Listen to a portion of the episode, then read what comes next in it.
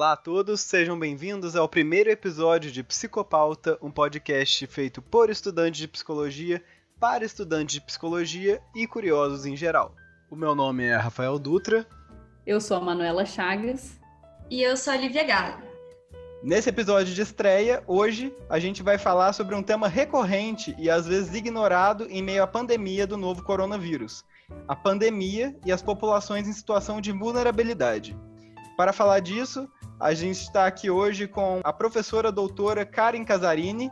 Oi, muito obrigada. Seja bem-vinda, Karin. Obrigado por estar participando aqui com a gente. É um prazer. A professora doutora Karin Aparecida Casarini realizou seu estágio de pós-doutorado na Pontificia Università Lateranensis, em Roma, e Università del Sacro Cuore, em Milão, em 2019. É professora do Departamento de Psicologia na UFTM e atualmente trabalha nas áreas de Psicologia Clínica e Psicologia Hospitalar. O seu trabalho tem ênfase no desenvolvimento de formas de cuidado psicológico voltado para as pessoas em situação de alta vulnerabilidade, especialmente em contextos de cuidados terciários em saúde e a exposição à violência. A formação completa da professora vai estar disponível em um post nas nossas redes sociais que nós vamos divulgar no final desse podcast. Bom dia, professora Karin. Obrigada por estar aqui com a gente hoje, participando dessa primeira edição do Psicopauta. É muito bom receber você aqui com a gente. Primeiramente, a gente sabe que o atendimento às populações em situação de vulnerabilidade é algo muitas vezes invisibilizado na esfera da saúde, né? E você tem trabalhado na área de atenção a pessoas em situação de vulnerabilidade há muito tempo. Na sua percepção, o que mais mudou durante a situação de pandemia do novo coronavírus? Manuela, acho que eu gostaria de começar cumprimentando a todos e agradecendo muito ao convite e dizer que eu estou super feliz de estar no episódio de estreia, assim, né? Acho que é uma felicidade mesmo. Muito obrigada. É uma honra para a gente. Ah, para mim também. Acho que é uma iniciativa muito legal e necessária, então estou muito feliz, né? E aí, acho que eu vou, talvez, né, começar a conversar com vocês sobre essa pergunta, dizendo que acho que, para mim, né, uma das coisas que mais mudou, né, no contexto de atuação, né, do psicólogo foi a condição de trabalho, né? Essa situação trazida pelo coronavírus, né, faz com que a gente não consiga mais sustentar integralmente, né, um modo de trabalhar que a gente estava habituado. Então, especialmente nos espaços onde eu permaneço atuando clinicamente, né, dentro da universidade, a limitação dos atendimentos presenciais e o aumento, né, da exposição da população, especialmente as mulheres e as crianças, a maiores riscos, né, a maiores vulnerabilidades, fazem com que a gente se veja diante de exigências, né, para que os serviços, para que os profissionais desenvolvam novos dispositivos, né, para que o trabalho possa ter continuidade. Mas, como os tempos, né, das pessoas que estão vivendo, né, todos esses riscos e essas vulnerabilidades e o da produção, né, de tecnologias ou transformações ou conhecimentos tendem a ser diferentes, né, especialmente no Brasil, a gente sempre observa que as inovações demoram muito tempo para chegar, né? O que eu tenho encontrado é um aumento, né, bastante assustador das necessidades vividas pela população que não são adequadamente atendidas nesse momento, né? Então, elas não têm acesso aos serviços ou os acessos são muito limitados e eu me vejo diante, muitas vezes, de situações diante das quais eu tenho que me esforçar muito para saber como responder, né? Então, eu acho que isso, para mim, é o que mais mudou, né? professora Karin, como você acha que isso tudo afetou, né, a atuação do psicólogo, em específico, nas políticas públicas? Rafael, acho que afetou muito, né? E acho que além da exigência, né, além da exigência para o profissional, né, de buscar desenvolver novas estratégias, né, de cuidado em saúde mental, eu acho que o psicólogo se vê chamado também a cuidar de si mesmo, né, e a superar os próprios temores e resistências, né? O contexto de pandemia afeta os profissionais, especialmente o psicólogo, né, que também está sujeito a sofrer todos os efeitos, né, estressores, desorganizadores da pandemia, assim como a ter medo, né, do coronavírus, de se aventurar, né, em experimentar formas de trabalho diferentes, não conhecidas, né, que sempre foram muito pouco ou estavam sendo iniciadas, né, aqui no contexto brasileiro, como as intervenções à distância. Então, acho que isso traz uma mudança muito grande para a atuação. Mas eu também acho que tem outros entraves, né? Eu acho que, por exemplo, existem segmentos da população que não dispõem, né? Que não dispõem de recursos tecnológicos suficientes ou de espaços minimamente organizados para que eles possam usar dessas tecnologias, né, com privacidade, com tranquilidade suficiente para que o psicólogo possa realizar um trabalho clínico, por exemplo, né? Bem como eu acho que existem determinados tipos de dificuldades e características, né, que as pessoas podem ter, que podem diminuir a eficácia dessas propostas de atendimento à distância, né? Então, eu acho que isso vai se colocando como implicações para a atuação do psicólogo, sendo que a gente não tem, né, respostas ainda bem consolidadas, né? Eu acho que os grandes marcos aí para a atuação do psicólogo é poder encontrar formas de facilitar o acesso da população, né, à atenção psicológica e encontrar meios de driblar, né, as limitações técnicas, né, que a gente enfrenta.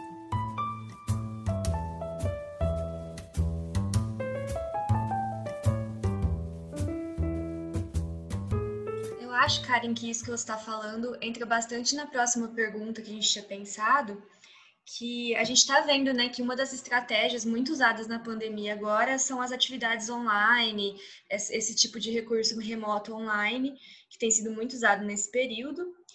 E a gente queria saber de você, se você acha que tem alguma coisa que é válida no seu trabalho, que está se utilizando de uma forma boa e eficaz desses recursos online, ou se as barreiras são muito maiores e aí acaba que não compensa.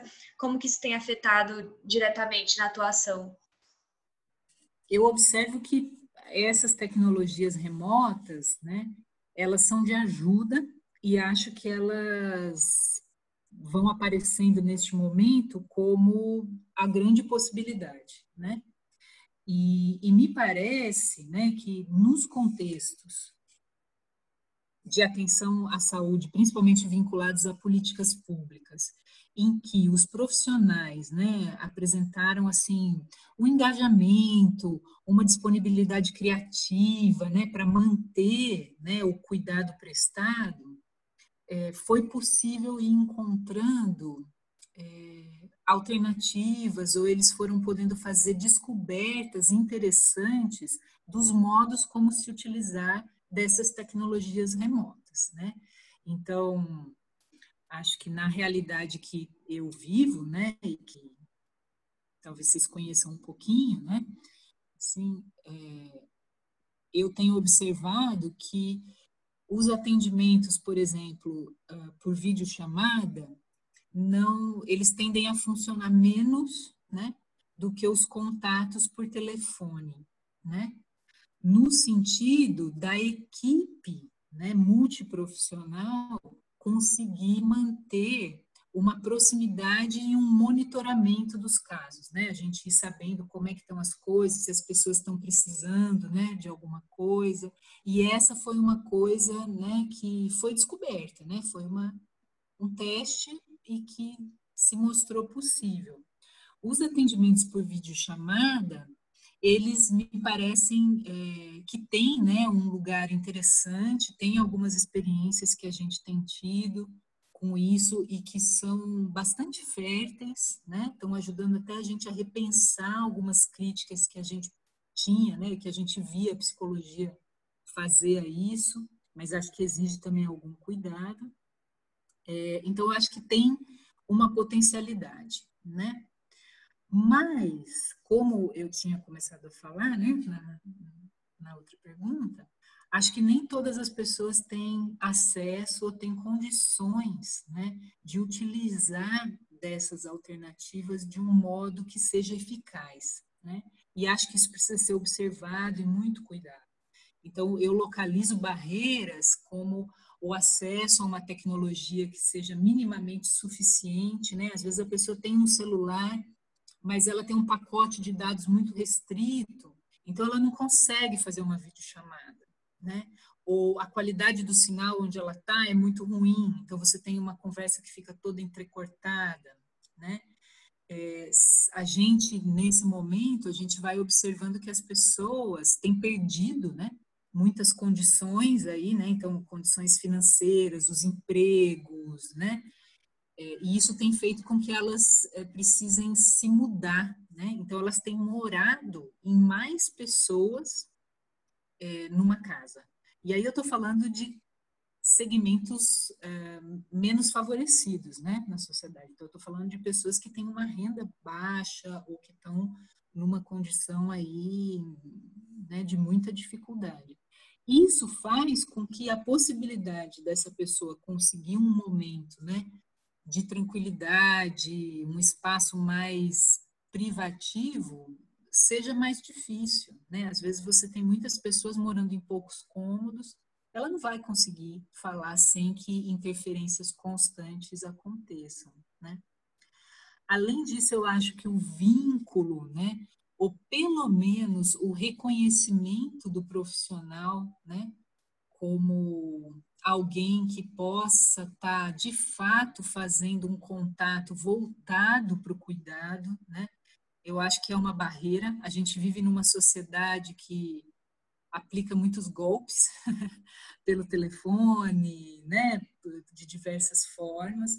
No hospital, por exemplo, acho que há uns 2 meses atrás, as famílias de pessoas internadas na UTI recebiam ligações de pessoas dizendo que elas tinham que transferir um dinheiro para uma conta que seria do hospital para o paciente poder continuar sendo cuidado.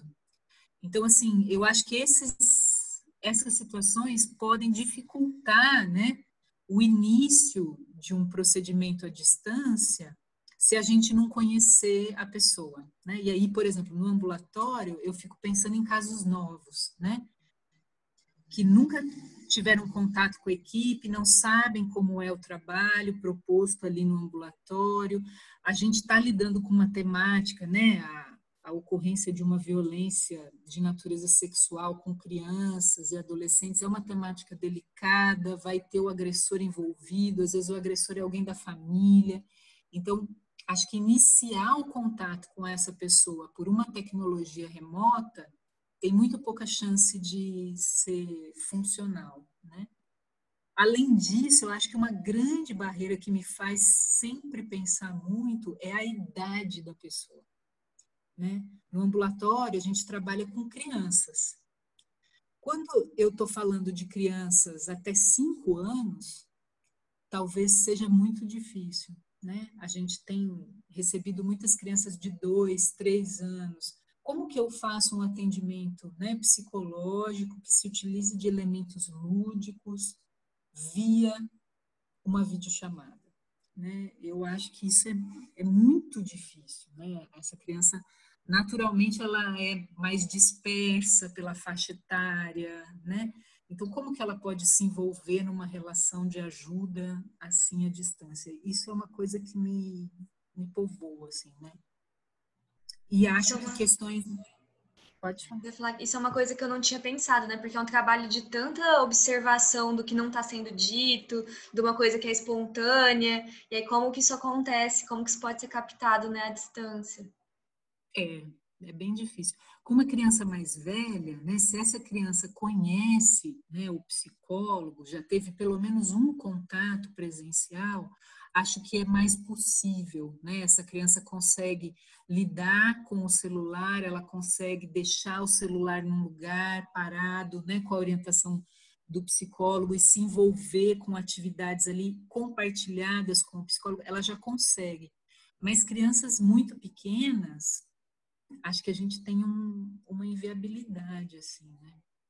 E aí eu fico pensando também em outras condições, né? Assim, pessoas que possam ter, né, prejuízos neurológicos, cognitivos, às vezes algum tipo de deficiência, né? Que não precisa nem ser completo, né? Por exemplo, uma pessoa que tem alguma dificuldade de fala, né? Ou de audição.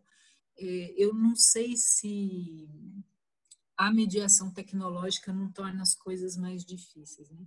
E acho, aí a última barreira que eu consigo pensar, eu acho que trabalhar com pessoas diretamente, né, via uma tecnologia remota, quando essas pessoas viveram, né, situações, experiências de alto impacto emocional, que a gente poderia talvez chamar de traumáticas, eu acho que é muito difícil, né?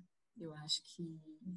Por isso que no ambulatório a gente preferiu manter, né, sustentar o funcionamento presencial para casos novos, porque a gente entende que alguém que sofreu uma violência sexual precisa de constitui uma urgência, entendem? Acho que é isso que eu estou querendo dizer. Então, eu acho que casos de urgência não respondem bem se eles forem encaminhados diretamente para esse tipo de intervenção, né? Eles precisam de uma transição, assim.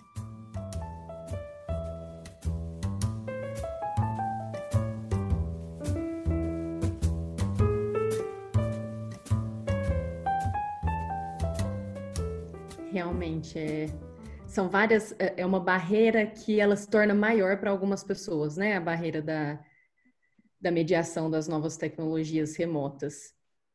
E aí agora você passou um pouquinho falou sobre o trabalho multidisciplinar, mas gostaria que você entrasse um pouquinho mais, assim, e falasse para a gente como que o trabalho multidisciplinar, que a gente sabe que é bastante utilizado na atenção à saúde, principalmente na área que você trabalha, como ele foi afetado, entendendo que muitos profissionais foram para a linha de frente, para o combate ao Covid, e além disso está tendo também a nova mediação das tecnologias remotas, né, que os profissionais estão sujeitos a isso.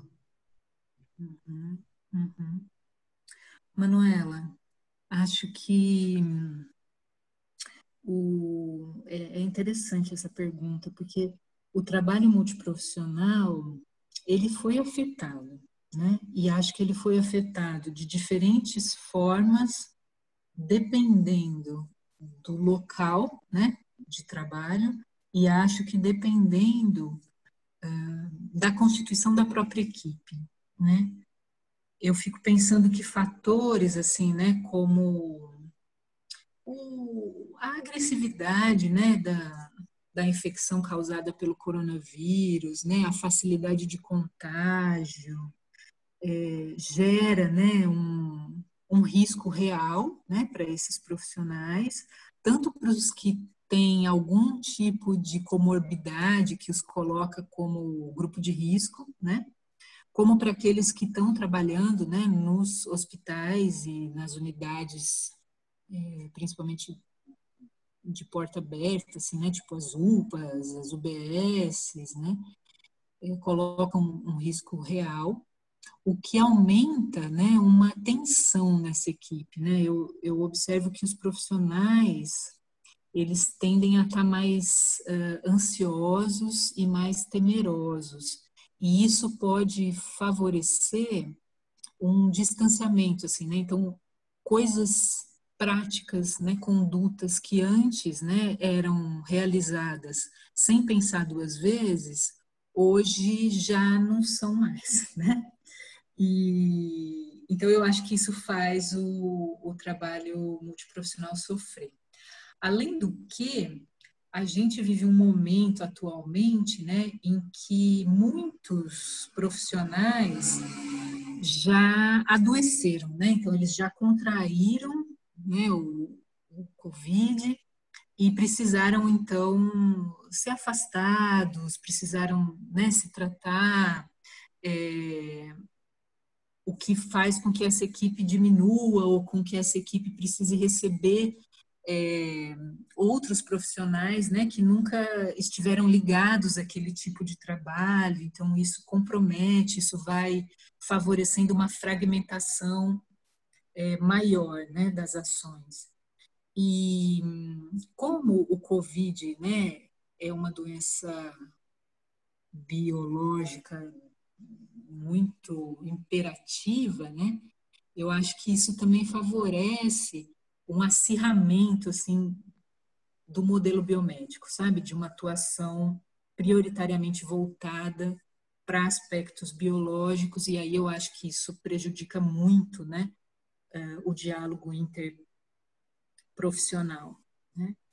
E também acho que os serviços que antes, né, os serviços públicos que antes já estavam muito inchados, né, com uma demanda grande, neste momento eles também, né, eles estão mais inchados, né? Então, hospitais e serviços terciários, né, que acho que são os que mais estão aí enfrentando essas questões, eles estão recebendo muitas pessoas, né, a ponto da gente já tá, né, muito próximo, na região em que a gente está, né, assim, o interior de São Paulo, o Triângulo Mineiro, né, a gente já está muito próxima de uma lotação máxima, né, dos serviços. Então, né, então acho que a superocupação, né, dos serviços, acho que faz com que o trabalho multiprofissional também fique prejudicado. Mas, por outro lado, né, eu acho que essa condição que a gente vive hoje, né, com essa fragilidade tão exposta, né, dos profissionais como pessoas comuns, sabem, assim, como pessoas que também podem pegar o Covid, né, então que também tem que pensar na própria segurança, em como trabalhar, né, e que riscos corre, como não levar o risco para outros, né.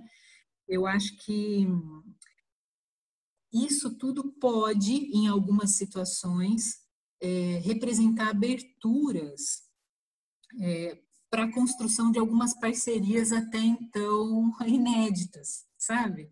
No sentido da gente ter negociações para divisão de algumas tarefas, né?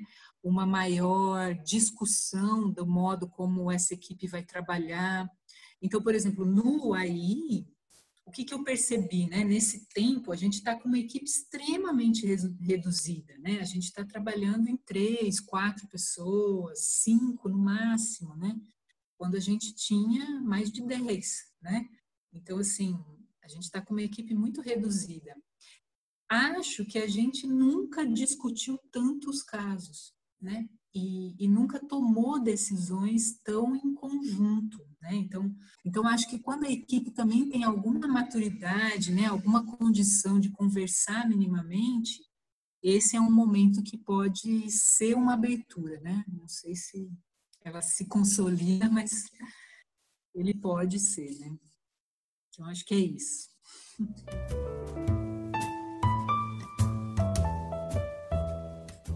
Certo, professora. E agora eu vou puxar uma reflexão do futuro. E depois da pandemia, você acha que esse período trouxe à tona novas vulnerabilidades que deverão ser cuidadas, ou elas já existiam? Ou você acha que algo irá mudar na forma de trabalhar, né, do psicólogo, da equipe multiprofissional? O que vai ficar depois disso? Nossa, Rafael, essa é uma pergunta capciosa, né? Difícil e que acho que me faz pensar muitas coisas. Eu acho que eu consigo fazer uma leitura, né, do que a gente vive, como sendo um momento em que muitas vulnerabilidades vão se evidenciando, né, e vão se intensificando, né? E eu acho que isso é um cenário que não vai acabar quando a pandemia acabar, né? Eu acho que a gente vai ter um aumento da desigualdade social, a gente vai ter, né, pessoas com muito mais dificuldades de acesso à educação, à saúde, né? E aí eu fico pensando que essas vulnerabilidades, elas existem tanto nesse nível, né, micro, individual, das vidas aqui em sociedade, quanto no nível macro, né? Eu acho que, inclusive, numa dimensão planetária, a gente vai tendo o surgimento e, assim, talvez a percepção de vulnerabilidades que eu não sei se elas não estavam aí, né? Eu acho que elas até estavam, mas acho que elas têm aumentado muito e agora, de fato, são visíveis, né? Então, diante disso que eu consigo perceber e pensar, eu acho que a gente ainda, né, vai precisar de muitos esforços para entender o que a gente está vivendo, sabe? Eu acho que a gente não tem a dimensão, e eu acho que a gente tem limites hoje concretos para conseguir compreender o modo como tudo isso afeta a realidade que a gente está vivendo, né? A gente vai tentando sobreviver a ela, tentando se adaptar. Eu não sei se a gente consegue pensá-la, né, completamente. E me parece que ela já é outra, né? Ela já é outra. Então, os modos de se relacionar, né, os modos das pessoas se relacionarem, a organização, né, do mundo, de modo geral, assim, do mundo da vida, né, já mudou, né? O reconhecimento da finitude, né? A morte está tão perto da gente, né? E ela acontece de uma forma tão avassaladora que eu acho que faz com que a gente não consiga mais achar que ela está longe, né? Que vai demorar, que não vai acontecer. E os processos de trabalho, né? Eu acho que eles já estão diferentes, né? No campo da saúde, eles estão diferentes, no campo econômico, no campo da educação, né? Então, essas coisas, elas já mudaram. Quando a gente vê as cidades flexibilizarem, né, as medidas de distanciamento social e tal, a gente, não sei, né, o que vocês observam na realidade de vocês, mas nos espaços em que eu estou, o que acontece é que a população rapidamente volta tentando retomar um movimento antigo, né? Então, todo mundo vai para o calçadão, todo mundo vai, né? E aí tem aquela aglomeração e tal, e aí, novamente, né, as medidas são intensificadas e aí precisa haver um maior distanciamento. Então, eu acho que esse movimento vai levando a gente a consolidar uma outra forma, né, de se relacionar com as coisas. Então, eu acho que não tem como, né, esse momento não deixar marcas, né, e não alterar o modo da gente viver. E aí eu quero aproveitar e falar uma coisa que me ocorreu, assim, né? Pensando nisso, eu acho que a universidade, né, e eu estou num podcast de estudantes para estudantes, né, eu acho que a universidade, ela tem, nesse momento e no futuro, um papel fundamental, na medida em que eu acho que é ela, né, é a cabeça de vocês, né, enquanto estudantes, enquanto pensadores, né, que vão poder se constituir como centros de produção de conhecimento, né, que nos ajudem a compreender o que aconteceu, a desenvolver, né, outras estratégias, né, seja de existência, seja de cuidado em saúde mental, seja de tecnologias, né, que nos permitam, de fato, né, realizar transformações que sejam benéficas, né, no sentido delas não serem completamente direcionadas por uma lógica capitalista ou mercadológica, sabe? Porque eu acho que isso é importante. Então, eu vejo a universidade como um espaço em que, se ela também conseguir sobreviver, né, a esses ataques, em que as ideias possam circular, né, de uma forma mais livre, para a gente pensar o que a gente está vivendo, né? Porque é um ataque maciço a tudo aquilo que nos permite sobreviver, né? Então, quando a gente vai ler coisas que falam sobre o surgimento, né, e a propagação do coronavírus da forma como foi e está sendo, é com isso que a gente se encontra, né? Assim, toda degradação, toda exploração do mundo, né, em termos planetários, que faz com que a gente tenha chegado nesse cenário. Então, como que a gente vai continuar, né? Então, eu acho que isso é algo que mudou. E aí eu acho que, né, por exemplo, a educação, a saúde, elas já estão agindo de um modo diferente, né? Eu fico pensando que algumas coisas que estão acontecendo hoje, elas não vão desaparecer. E isso, aí eu acho que mora um perigo, né?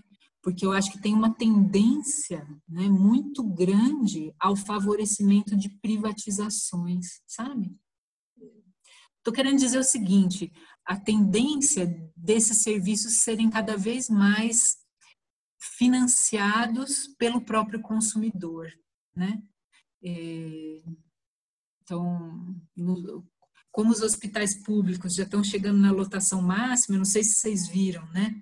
Uma das últimas autorizações que aconteceram no estado de São Paulo, para o interior do estado de São Paulo, é a autorização do governo do estado de financiar leitos em hospitais privados para que as pessoas possam ser atendidas. Acho que essa é uma medida necessária, não tenho dúvida disso. Mas isso me faz lembrar, né, de um período em que eu era muito pequena, mas que você só tinha acesso aos serviços de saúde se você pudesse pagar por eles, porque o Estado não garantia esse direito, entende? Então, assim, isso me preocupa nessa direção, né? Mas são pensamentos. Especificamente em relação às vulnerabilidades, eu acho que, como eu falei logo na primeira pergunta, né? As necessidades me parecem estar aumentando, as vulnerabilidades aumentando, mulheres e crianças em condições cada vez mais desprotegidas. Então, me parece que vai havendo um movimento de retirada de direitos ao invés de garantia, né? E aí eu não sei se com a passagem da pandemia isso muda, né? Eu acho que tem que haver um esforço social para legitimar, né, o direito das pessoas em geral, assim. Acho que não sei. Eu acho Nem que sei é se muito... consegui responder. Conseguiu muito. Eu ia falar que eu acho que é muito simbólico, né, Karin, como que a universidade muda de papel conforme as coisas vão acontecendo na nossa sociedade, né? Porque antes dessa pandemia a gente estava vendo a universidade afundar num looping aí de vai privatizar, não vai, falta de dinheiro e falta de financiamento. E aí vem a pandemia e ela vem como a salvação agora, de que é a universidade que vai trazer a vacina, é a universidade que vai trazer soluções e conhecimento. E aí depois acaba a pandemia e ninguém lembra que tudo isso veio da universidade e as coisas vão e voltam. Eu acho que é muito simbólico isso. E acho que isso com certeza acontece também com serviços públicos, né? O quanto eles são uma salvação quando eles são necessários e depois volta para um sucateamento ali. Muito complicado. É a questão de somente darem atenção, né, o valor necessário à ciência, esperar alguma coisa da ciência no momento em que a gente estava tendo cortes constantes, né, nessa área de financiamento científico e tudo, e de repente surge um movimento de que agora quer respostas, né, de algo que eles estavam prejudicando tanto antes. Então, sim, mas aí eu acho que vocês estão corretos no que vocês estão falando. E eu fico pensando que, assim, num momento como esse, né, tão trágico, tão catastrófico, né, a gente talvez possa ver alguma legitimação, né, da universidade sendo aventada, né? Então, assim, você não tem só que retirar recursos porque a universidade é um centro de pessoas que não produzem, que estão envolvidas com coisas que, né, não são as melhores, que a gente não precisa de produção de conhecimento nesse nível de sofisticação, a gente pode ficar só, né, num aprendizado técnico que é suficiente para manter a engrenagem funcionando. Então, acho que aí você vê a legitimação da produção científica de ponta, né? É ela que pode responder a necessidades como essa que surgiu agora, né? Só que isso significa falar, né, de uma legitimação que se afasta desse contexto, né, capitalista, assim, né, da universidade tendo que produzir algo nos moldes capitalistas, ela tem que gerar lucro, sabe, assim? E também uma certa imparcialidade ideológica, né? Então, você vai trabalhar na pesquisa, né, para responder um problema e não para defender um conjunto de ideias ou outro, né? Então, eu acho que isso precisa ser sustentado, né, e talvez constituir um campo de lutas, né, para o futuro, para que ela possa existir enquanto tal, né? E não como sendo favorável a tal grupo ou a tal ideologia ou como sendo uma empresa, sabe? Que vai produzir dinheiro como uma empresa qualquer produz. Então, eu acho que isso é uma coisa importante, né? E que nesse momento a gente vê como essa instituição universitária é importante, né? Ela precisa existir. E eu acho que como abriram portas para tentar entender a privatização diante, assim, a pandemia e o que a gente está vivendo, também abriram portas para se encaminhar para um direcionamento, igual você tinha falado, Karin, da pesquisa, né? Uma pesquisa que ela está focada em uma produção de respostas imediatas. Então, por exemplo, as áreas prioritárias, agora até que a gente vê dentro do requerimento do CNPq para você fazer pesquisa, ele encurta, né, o campo que a gente pode trabalhar, sendo que, tudo bem, é muito importante a gente trabalhar dentro do campo de respostas imediatas e de tecnologias que vão resolver nossos problemas agora.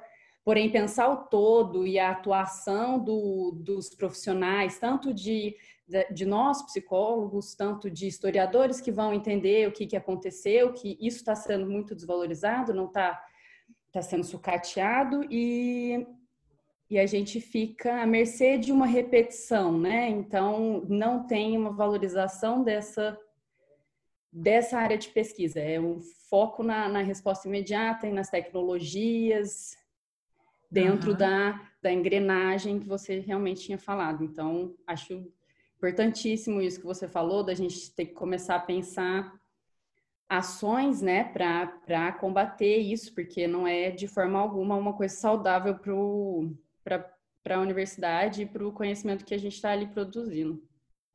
Isso, e para a formação humana, né? Não só a formação de profissional, mas para a formação humana, né?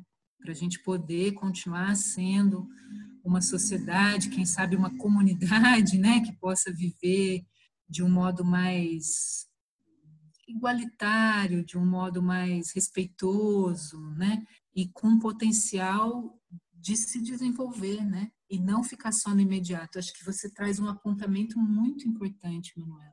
eu acho, concordo com você.